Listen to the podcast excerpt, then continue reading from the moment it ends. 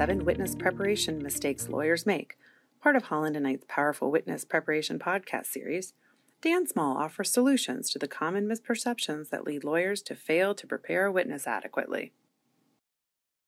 Before a lawyer can convince a client to take on the burden of preparation, the lawyer has to be convinced. Unfortunately, while law schools may do a good job of teaching legal principles and theory, they often ignore the true focus of real world legal practice the client. Just like the political campaign whose mantra, it's the economy, stupid, reminded them of what was most important. Law schools should perhaps add, it's the client, stupid, to the inspirational Latin phrases that adorn their ivy halls. For now, the reality is that too few places really teach lawyers how to deal with clients, and certainly not how to teach clients something as difficult and foreign as the process of being a witness. The commonly accepted notion that lawyers will somehow pick up these skills as they go along is dangerous nonsense. At best, it's a recipe for a long trial and error learning process, and real clients with serious problems are the guinea pigs. As a profession, we can do better in this important area. Meanwhile, even experienced lawyers may share some of the seven common misperceptions that lead them to fail to prepare a client or witness adequately. A failure in preparation is a failure in representation. Don't make these same mistakes. Number one, I'm too busy. No matter how busy you are, it's hard to ignore a formally scheduled deposition or hearing or whatever. Yet it's often too easy for a lawyer to ignore the preparation stage. After all, the client usually doesn't understand the importance of preparation, and the lawyer has other more immediate demands on his or her time. However, you are not properly representing your client if you allow an appearance as a witness without thorough preparation. You must find the time to work together or don't take on the representation. There are some ways that you can make the time you spend more efficient. For example, we give the client an introduction memo to read in advance. Encourage the client to read it carefully before your next meeting and to write any comments or questions on it. Then use it as a basis for discussion every time you meet. Second, use an associate or paralegal to organize documents, do an outline of the matter, serve as a base, and even to conduct the practice questions. Still, nothing can replace the substantial time commitment required for this process. Some years ago, as general counsel to a national healthcare company, I gave a talk to a large group of doctors on litigation, with particular emphasis on the importance of careful preparation before giving any testimony. Toward the end of my talk, a doctor in the back raised his hand and said, Hey, that sounds great, Mr. Small. But when I had to give a deposition recently, my lawyer called me up and told me to meet him half an hour before my testimony and we'd prepare. What should I have done? What lawyers and clients should understand is that's not preparation. Get another lawyer. Be an educated consumer. Preparing someone is an unnatural and challenging witness environment takes a commitment of time and effort from both lawyer and client. Mistake number two the client's too busy. Many lawyers don't see or don't want to see how vital good preparation is for their clients, and clients don't see it either. They don't want to take the time out of their busy lives to pay a lawyer to help them do something that they don't think they need help doing in the first place. The lawyer must accept the obligation to push and push hard to overcome this reluctance. None of us likes to push a client, but we're not doing our jobs if we don't. The most important battle we fight for our clients is sometimes with our clients. Again, there are ways to work with a client to help accommodate the competing demands of preparation time and busy schedule. Nights and weekends may be necessary, although preparation is done best in several hours long blocks of uninterrupted time. I have, in some instances, conducted pieces of the process during long flights with the client, limousine rides, and even international telephone calls. Flexibility, though, only goes so far. The need for time can be a constant battle, but it's a necessary one. Number three, all witnesses are created equal. Part of the challenge of properly preparing witnesses is that it can't be done in a standardized cookie cutter way A client recently told me of a prior experience in which she had to give a deposition in a discrimination case brought by someone else against her employer.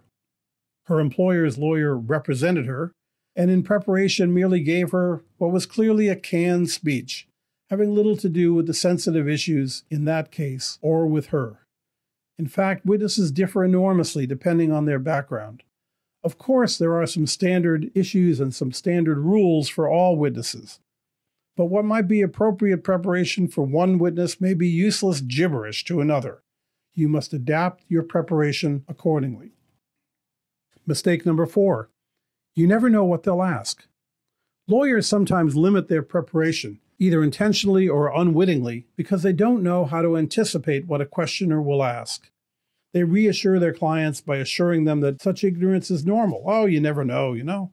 However, the fact is that you rarely know all the questions, but that doesn't mean you can't anticipate and prepare for many of them.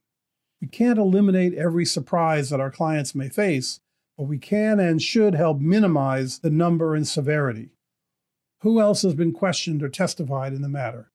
As a lawyer, you can make contacts lawyer to lawyer that might be awkward for the client. You may be able to get file memos, transcripts, or just oral reports from counsel of what was asked of others and what might be asked of your client. Whatever the nature of the process, there are likely to be transcripts, discovery, or other standard guides or manuals, sometimes CLE materials, that will help you to understand and anticipate at least the general outlines of the questioner's approach. Number five, preaching, not teaching. You can tell a client the required language for a legal document or what forms must be filled with a particular agency or court, but you cannot tell a client how to be a witness. That has to be taught. But doing this successfully means avoiding lecturing and preaching and instead using a variety of methods to work together towards understanding. Just do as I say rarely works with our children on even simple things. It certainly won't work with clients on this far more difficult subject.